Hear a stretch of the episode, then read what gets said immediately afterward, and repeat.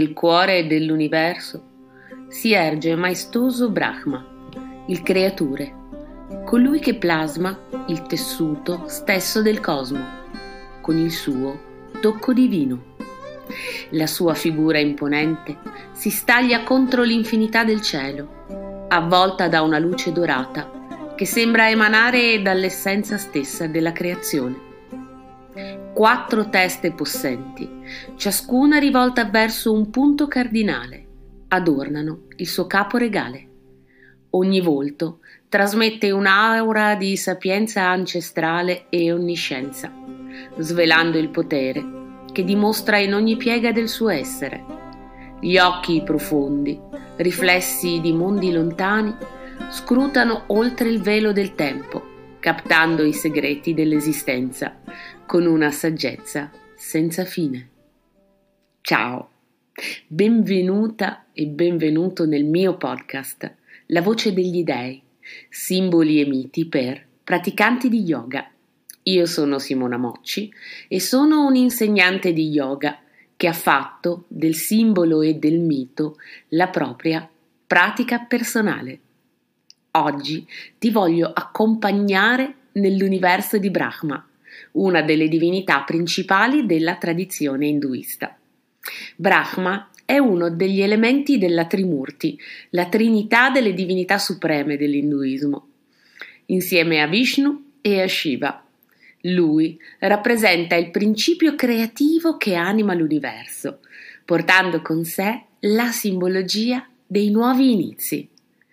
Malgrado lui sia la divinità creatrice, non sempre gode di particolari azioni devozionali, probabilmente perché il suo ruolo nella dinamica della vita si rivela piuttosto limitato, ovvero appare solamente all'inizio del processo senza nessun tipo di continuità. In compenso, però, Egli è presente in molti miti, ognuno dei quali lo vede protagonista di differenti modalità di emanazione e creazione dell'universo. Ciò dipende dal testo eh, a cui ci riferiamo quando esploriamo i miti che riguardano Brahma. Abbiamo quindi il famoso episodio in cui Brahma si rivela dall'uovo cosmico d'oro, Iraniagarbha, dove risiedeva, e una volta uscito il dio dalla parte superiore dell'uovo dà origine al mondo celeste e da quella inferiore crea quello terreno, manifestando successivamente tutti gli altri elementi del cosmo. In un'altra bellissima immagine, Brahma emerge da un fiore di loto che nasce a sua volta dall'ombelico di Vishnu, iniziando così ad emanare nuovamente la vita dopo il grande sonno del dio Vishnu che l'aveva riassorbita in sé. Brahma viene solitamente raffigurato vestito di bianco, con la barba, simbolo di saggezza e sapienza, e quattro teste rivolte verso i quattro punti cardinali, ognuna delle quali recita i Veda, gli antichi testi sacri dell'induismo.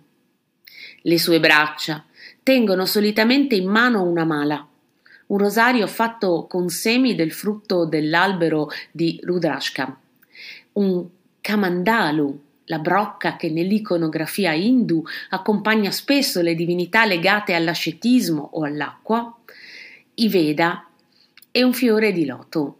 A volte invece viene rappresentato seduto sopra un loto. La sua sposa è Sarasvati, la dea della conoscenza e delle arti. In un mito Brahma crea Shatarupa, letteralmente colei che ha cento forme, la prima donna mortale affinché lo aiutasse nella creazione. Appena la vide, però, ne fu immediatamente infatuato e cominciò a seguirla con lo sguardo ovunque andasse. Shatarupa si sentiva profondamente a disagio, ma qualunque direzione lei prendesse, Brahma continuava ad osservarla così insistentemente che arrivò a sviluppare ben quattro teste. Disperata, Shatarupa saltò sopra di lui, eh, ma eh, Brahma sviluppò quindi una quinta testa. allorché Shiva criticò fortemente Brahma per il suo comportamento e gli tagliò la quinta testa, maledicendolo e vaticinando che siccome Brahma aveva distratto la sua mente dall'anima lasciandosi tentare da desideri carnali, le persone non lo avrebbero adorato. E fu così che Brahma si pentì e cominciò quindi a recitare i quattro Veda. Ci sono molte varianti di questo mito, spesso cambia il nome della sposa, diventando Savitri o Sarasvati.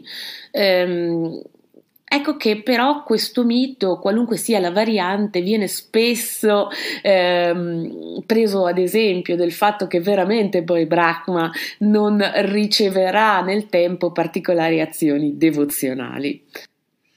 È proprio ai volti di Brahma così profondamente pregni di significato simbolico che voglio dedicare la pratica che ti propongo oggi. Si tratta di quello che nello yoga Ratna noi definiamo Brahma Mudra, il gesto di Brahma. Per uh, praticarlo insieme ti chiedo di trovare una posizione seduta che sia per te il più possibile confortevole. Puoi anche usare una sedia se lo ritieni. Fai solo attenzione che la tua colonna vertebrale possa essere ben distesa tra la terra e il cielo. Decidi inizialmente di ascoltare il tuo respiro, l'aria che entra, il suo viaggio all'interno del tuo corpo, l'aria che esce. Osserva che il tuo mento sia lievemente inclinato verso la fossetta della gola, in modo da garantire una buona distensione del tratto cervicale. E quindi lentamente, anche se i tuoi occhi sono chiusi, lascia che il tuo sguardo interno possa convergere verso lo spazio tra le tue sopracciglia.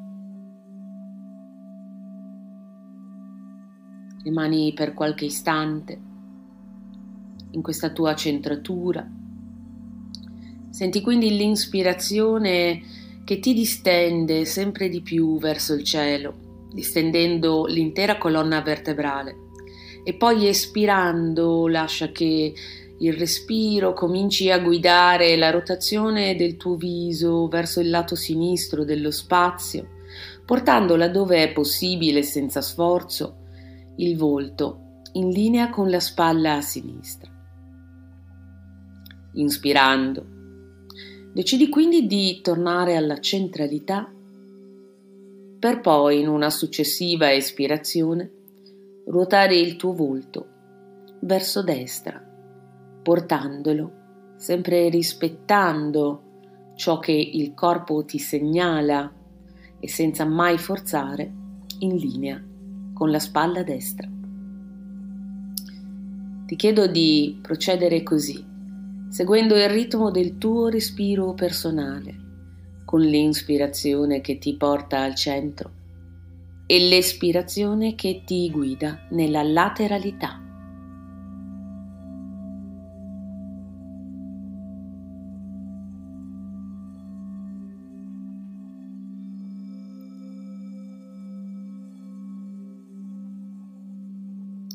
Ascolta le sensazioni del volto.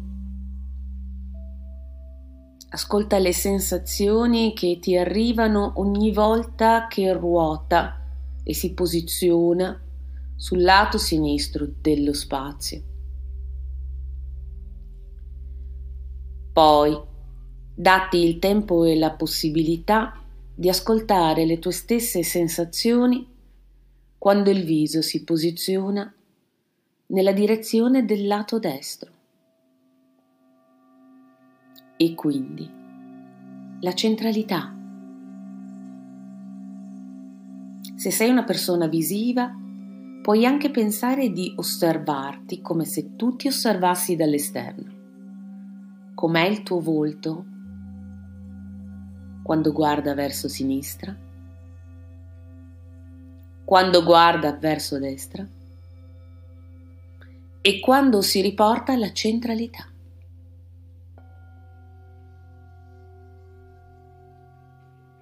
Quindi decidi di introdurre nel tuo ascolto anche le sensazioni della nuca.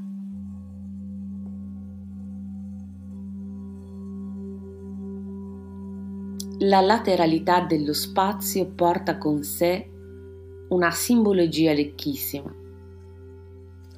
Ogni volta che il tuo volto guarda verso sinistra sei nella simbologia del passato e sei anche nella tua parte che definiamo dal punto di vista simbolico più femminile, maggiormente interiorizzata.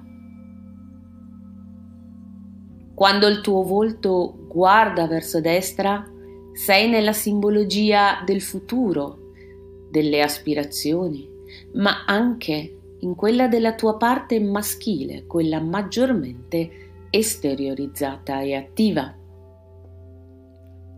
Quando sei al centro sei in sama, l'equilibrio, il presente dal punto di vista della simbologia temporale e la perfetta armonia tra le varie parti di te. Quando invece sei nell'ascolto della tua nuca, sei su quelle parti che ancora sono inesplorate, inconsapevoli. prenditi la libertà di ascoltare tutte queste tue parti senza giudizio, ma anche senza aspettative. Le aspettative spesso bloccano in realtà eh, ciò che è spontaneo, ciò che è naturale. Pratica questo ascolto con curiosità e con libertà.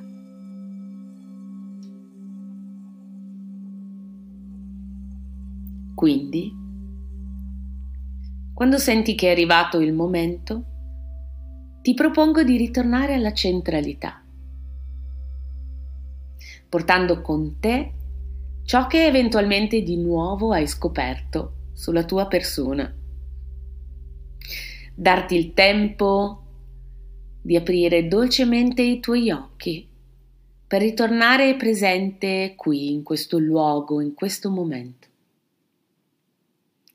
E io anche oggi ti saluto e ti do appuntamento tra 15 giorni. Ti ricordo che se questo podcast ti nutre, puoi condividerlo con chi pensi potrà beneficiarne o apprezzarlo. Inoltre, puoi aiutarmi a sostenerlo dandomi una valutazione o facendo clic sulla campanella delle notifiche per rimanere sempre in aggiornamento su ogni nuova uscita. Ti ricordo anche che da questo mese prenderanno il via due percorsi di approfondimento sui simboli e i miti dell'India per insegnanti e praticanti di yoga. Si chiamano La voce degli dei, come il podcast che stai ascoltando, dove incontrerai le figure principali della mitologia indiana che fanno da sfondo alla pratica yoga. E poi c'è anche il percorso Shakti, il potere della trasformazione un corso tutto dedicato alle dee dell'India. Inoltre, il 9 febbraio ti aspetto per meditare insieme a me su Shukra, la Venere indiana, simbolo di amore e creatività. Come spesso accade per le ascoltatrici e gli ascoltatori del podcast, è previsto mm, un costo agevolato che potrai scoprire nella parte di testo del podcast.